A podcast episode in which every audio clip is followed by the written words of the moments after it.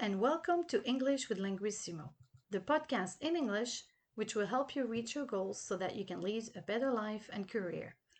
My name is Vanessa. I'm the founder and CEO of Linguissimo. Today, I will cover the difference between souvenir and memory. Souvenir, souvenirs, means souvenir.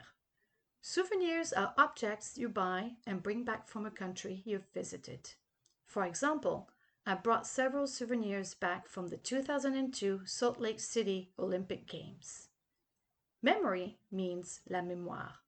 We usually use memory in the phrases to have a good memory, avoir une bonne mémoire, and to have selective memory, avoir une mémoire sélective.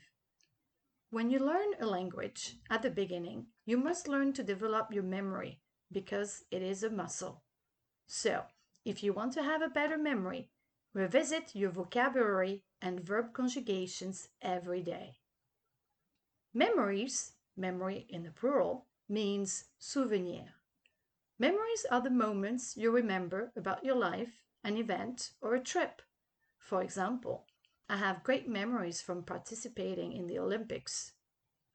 Let's use them in context. As you get older, your memory fades and so do your memories. It is therefore a good thing to bring souvenirs back from the places you visit, so that memories can stay in your memory forever. Some practice questions. Do you bring back souvenirs from your trips? Do you have a good memory? From which event do you have good or bad memories? Ta-da! That's it for today. I hope you enjoyed this podcast.